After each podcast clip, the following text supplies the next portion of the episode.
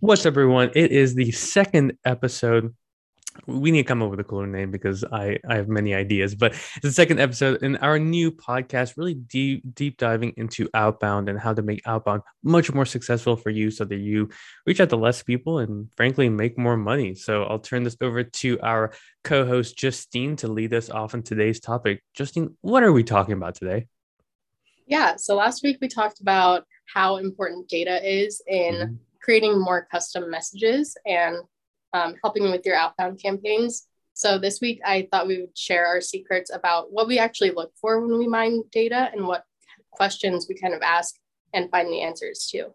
So, Larissa, what's like the main overarching question that we're trying to answer when we're looking for data? Well, ultimately, what we're trying to do is we're trying to find the right person so what that means is like the right company for you as well as the right person at that company.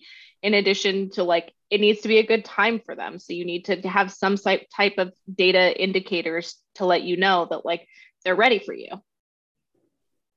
So really right person, right place, right time. that kind of breaks into three nice little sections then. So I think we can talk about each section and what we look for specifically in each section. So, Nico, do you want to start off with what we look for when we're trying to find the right person? Yeah, absolutely. So, this is a question that we talk a lot about, and finding the right person is often a little harder than most people think. They say, hey, listen, we're going to go after C level executives, which is good uh, and then you try to reach out to the CEO of Coke or Apple, and it's like, yeah, they're not going to take your email or LinkedIn message, right? So it's really figuring out who at the company has both the decision making power and the need to solve this problem. And a great way to do it is actually look at job descriptions. That's one thing that we do in our competitor analysis quite a bit. Is actually look at what is it that a employee of an organization is being measured to. So, for instance, if you do video services, video editing services, or you have something around that, find someone at the company, which could be the VP of marketing or CMO or director of marketing, that's in charge of increasing on page viewership or increasing number of subscribers or view time on YouTube or something like that, where you can directly say, this person is responsible for that thing and this service could help with achieving their goals because frankly they're being measured on those as much as the agency that they want to hire. So right person is purely who at the organization has the decision making power as well as the need to solve this problem. And when we say decision making power to just add a little bit of clarity there it's not just like they have the power to sign like they have the power of the purse as well so they can pay. Like they're the ones who can make sure you get paid as well as they have the authority to make that decision without having to go to a higher level and get like approval. Um, that's usually like when we classify somebody as a decision maker is somebody who can with autonomy make those types of decisions Correct. No interns. no interns. Got it. so then the next section we kind of look at is the right time. Can we kind of delve on that and describe that a little bit more? Yeah. I mean, the right time is often a very subjective variable, right? Because what person does not want to grow their business at any point in their business's life cycle right? Like but when you're coming into timing you're looking for when is it the most painful that that problem is inflicting on a specific person or company? So for instance if you are a company that is a direct to consumer brand right? And all your money comes in through your website or social media you know people buying things on instagram or something like that. And you are seeing that month after month you're getting less like 5% less engagement in online you know traffic to your website or your social platforms. That might be painful enough. Let's say let's let's say that it's been 3 months right? It's gone down 5% each month for the last 3 months right? That's painful because that's going to affect the bottom line of the company the profits so that person is probably much more likely at this point to hire someone to help solve that problem or be in the market to want to solve that problem rather than, oh, maybe we had a bad November, but we had the best December that we've ever had in this you know, direct to consumer example. What specific things can you look for to help you figure out if it's the right time for them? Like, is there anything just out there on the internet that you yeah. can look at or? Go to like, www.google.com and type in, is it, when is the right time? No, no, but seriously, like it, it really just depends on your solution, right? So if you're an agency and you're doing web dev, it's probably not a good time to reach out to someone to sell them a redesign of a website if they just paid a lot of money like a month ago to get a new website, right? That's a horrible time to reach out. But if you go to their website and you notice that half the buttons don't work, that the at the bottom it says like you know, copyright 2005, that might be a better time. So there's no overarching variable. It really, really depends on the, the agency's solution, right? And figure out like when is that you basically want to figure out like on a graph, right? right? So if, if you can't see me, I'm drawing a graph. Like when is it like the most painful, right? Time and most necessary time to do it, right? Because like if it's super painful, but it's not necessary to solve it at the moment, like eh, it's not it's not a good variable to measure it. And doing a lot of competitor analysis and customer interviews, it's I know it sounds super boring. Like I spent four weeks last quarter just doing that like doing a deep dive into competitor research and interviewing agencies to see like when is the most painful and when do you want to hire a firm like ours. So there's no simple solution. I wish there was. Uh, actually don't because then we would be out of the job. But yeah that's a lot of that and experimenting yeah so kind of what nico's saying is really like once you get your data lists, you need to enrich it with these other data points. So that means like once you find the right person at the right company, then you need to figure out if it's the right time for them. So that means oftentimes going through one by one and you know, I'll just piggyback on the website example, going and looking at their each website and saying, "Okay, how does this one look? Does it feel like they need my services? Yes or no?" If yes, great, continue. If no, take them off your list. You know, like it really is ultimately like about that data enrichment. So you usually when you pull a list, you'll get like a lot of surface level data. We call that kind of like tier one data. That's who the person is, what their name is, their contact info, all that kind of stuff. Then what we're talking about here is really more enriched data. So that would be more like tier two type data. It requires some actual thought to go in and it usually requires like a manual step to enrich that data. So then that leads us into our third topic, which is right place. Can you kind of explain that more? Um, yeah, right place. It's usually the medium that is a best place to connect with someone, right? So a great example is like if they only if they're on Twitter 24 7 hours a day, and you saw that they're liking things from a minute ago and they tweeted six times today, you should probably DM them on Twitter rather than send them an email in this case scenario, right? So it really like right place is where can I get into someone's circle of influence as soon or that's that's most comfortable for them, right? So sometimes it's email, sometimes it's LinkedIn. We're exploring Discord, right? I'm doing a lot of competitor analysis this weekend on Discord because I'm seeing that there are people that really have marketing issues there that we can help solve. So like why not go to where they are, right? It's not being romantic that I wish they were on email or LinkedIn. It's just going where they are. So it's always, you know, and this also goes to like the right place. It can shift, right? It can move and shift. And last last time we talked about, oh my goodness, I'm forgetting that other social platform. Uh, you, you remember last episode we were talking Clubhouse. about that Clubhouse, yeah, yeah. yeah. Maybe it was Clubhouse six months ago. Now it's Instagram. So right places. Where can I reach out to them and have the most likelihood of getting into their sphere of influence. Yeah, we really talk a lot uh, internally about meeting people where they're at. So that's like if if I am on Instagram all day every day, then reaching out to me on Instagram is a much better bet than reaching out to me on Twitter, which I haven't even opened the app in like seven years.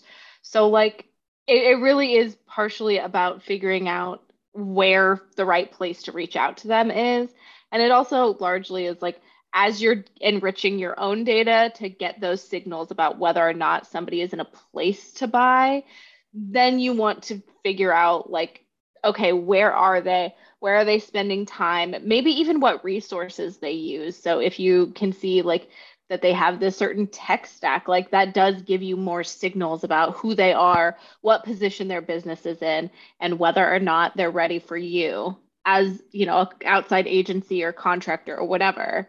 And those are the things you need to be looking for as you're doing your data scraping. Yeah. And the one thing I'll add here is it doesn't really stop at the right place, right? We have a prospect I'm trying to close and they tweet a lot. So in my follow-up messages to them to say, hey, you know, contracts out, what, what are you guys thinking? What resources can I send? I actually reference back uh, a tweet or two that I've seen recently just to keep, you know, because I know they care about that platform.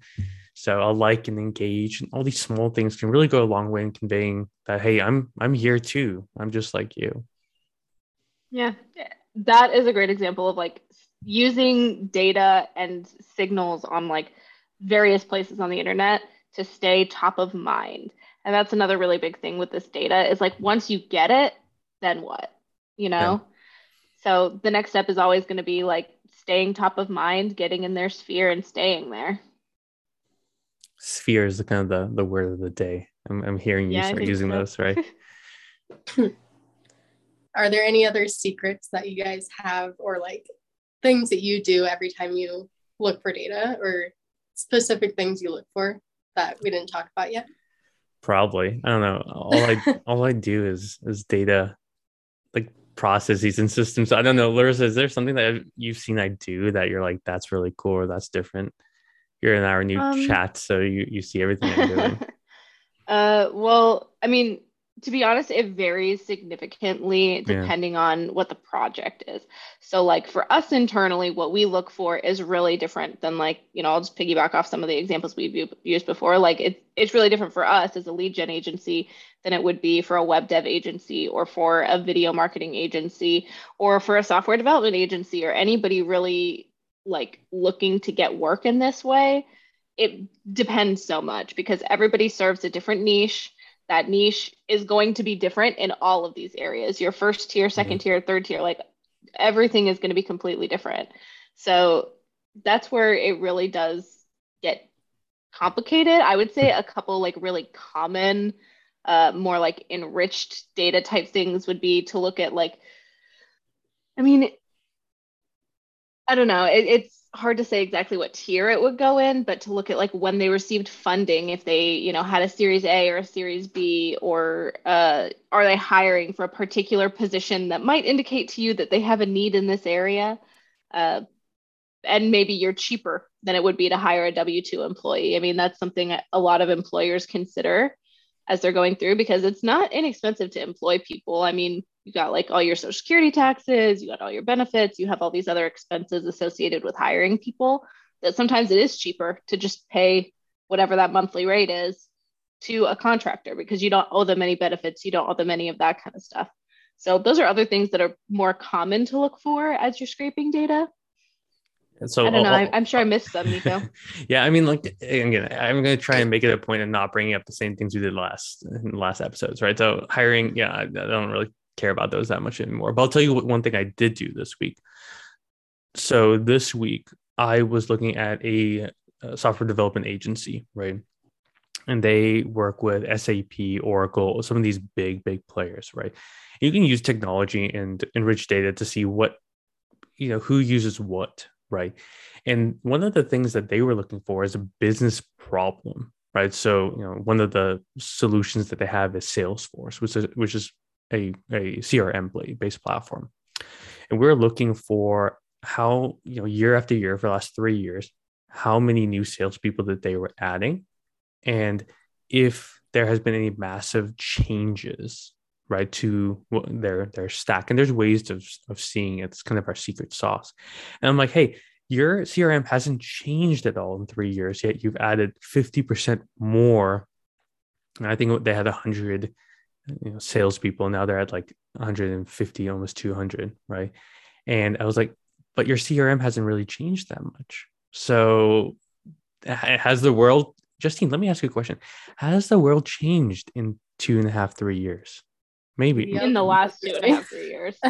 possibly right possibly so that was a that was an interesting prospect where i'm like hmm they've gotten or they've gained a lot their crm hasn't really changed so Uh, unless it's worth working swimmingly they might be an interesting prospect for us there so it's kind of looking at not just yeah and, and again hiring's a good one you know expanding this one's kind of hiring but it's, it's taking a different viewpoint on on the data right so I don't know if there's a secret in that. I mean, I'm using Yeah, what what you're talking about. Nico, is aggregating data for prospects essentially to make your own decisions based on effectively what it what is their data or the data that represents them as a company.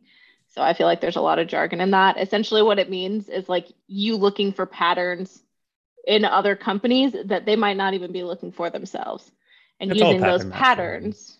Yeah, using those patterns to figure out is now a good time for me. yeah, Hmm, that's actually so really they good. might- yeah, sorry. they might not even know that like they need you. Like you kind of have to be there to tell them, hey, you, you need us. kind of Yeah. like the best case scenario is you don't, and they just have to, and you identify what that pattern is in in the form of like a business problem, right? Mhm. So you can figure out what the business problem is, and you're like, hey, you're losing money, or you're not making as much money as you can, and you frame it that that way, and then you have a solution, right, based on kind of the pattern that you match, then it, it makes sense. Like, oh, yeah, I know, I know we've been struggling with acquiring new users, but I didn't know it's because our CRM might have been outdated and people don't know how to use it. So, Yeah. gotcha. So, like I said, that varies so much for every single company, though. So, like, what we do is not going to be the same as what we would even do for any one of our clients. Like, the signals you look for, the patterns you look for, and the enrichment of the data that you make a point to collect, it, it varies so much for each individual industry, niche, everything. true. But still answering those like main topics of right person, right time, right place, regardless of what company you're in. Oh, yeah. Yeah. Absolutely. For sure. Gotcha. Well, thank you guys. I don't know if you have anything else to add. Um, those were all my questions. So Parting with words of wisdom. yeah. No, I, it's it's really y- you know, and and again, it's it's really around just making sure that when you think about creating a list, that it's and hopefully we're making it easier with our philosophies and, and specific tips and tricks. But it's all about like don't take that lead at face value. Do more digging. Find more patterns that you can match. Ask more questions, and you'll be surprised with a little bit of effort how much better the prospects are that you're reaching out to. So that's all I got. Keep it short and simple, right, Larissa? Yeah, uh, the only other thing I was going to say is like, don't forget about all of your other marketing while you do this. So, Good one, right? you know, for example, like we had somebody literally yesterday say, Hey, I really like your content. Would you be open for like some consulting type role? Which is awesome for us, but it really is because our other marketing areas and our other mm-hmm. sales areas greatly influenced, you know, the people we reached out to. Yeah. And those are the people that are seeing our content. Those are the people not only that we're getting in their sphere, if we're continuing on that word, but they're getting in ours and they're seeing our stuff. yeah, that's a that's a really good point. No silver bullet, right? It's never one thing. It's it's a it's a combination thing. So we're gonna end it here. Um, if you struggle with reaching hard to reach out to, and that's I hate how I say that, right? And this is this is part of our show, right? We're not gonna edit this out. This is a real thing. But if you struggle with reaching out to businesses and you want any advice on who the right person is, when's the right time, and what's the best medium to do that, let us at Boundless know. You can let me personally know. And Nico at getboundlessmedia.com. We have over 110 blogs right now if you want to learn lead generation yourself. Hundreds of hours of content around it. Two podcasts so far around lead gen. Yeah, right. Or if you're an agency, you're just looking at to looking to reach more uh, of your perfect ideal clients and get them on calls, send viewer messages. Let us know we are here to help you. But we're going to end it here. Thank you so much for the second uh, podcast. Guys, like this is this has been awesome. And audience out there, if you guys have any questions, concerns, you don't like how I messed something up, uh, let us know. We are here to make your listening experience a little bit better. But have a great day and talk soon. Bye.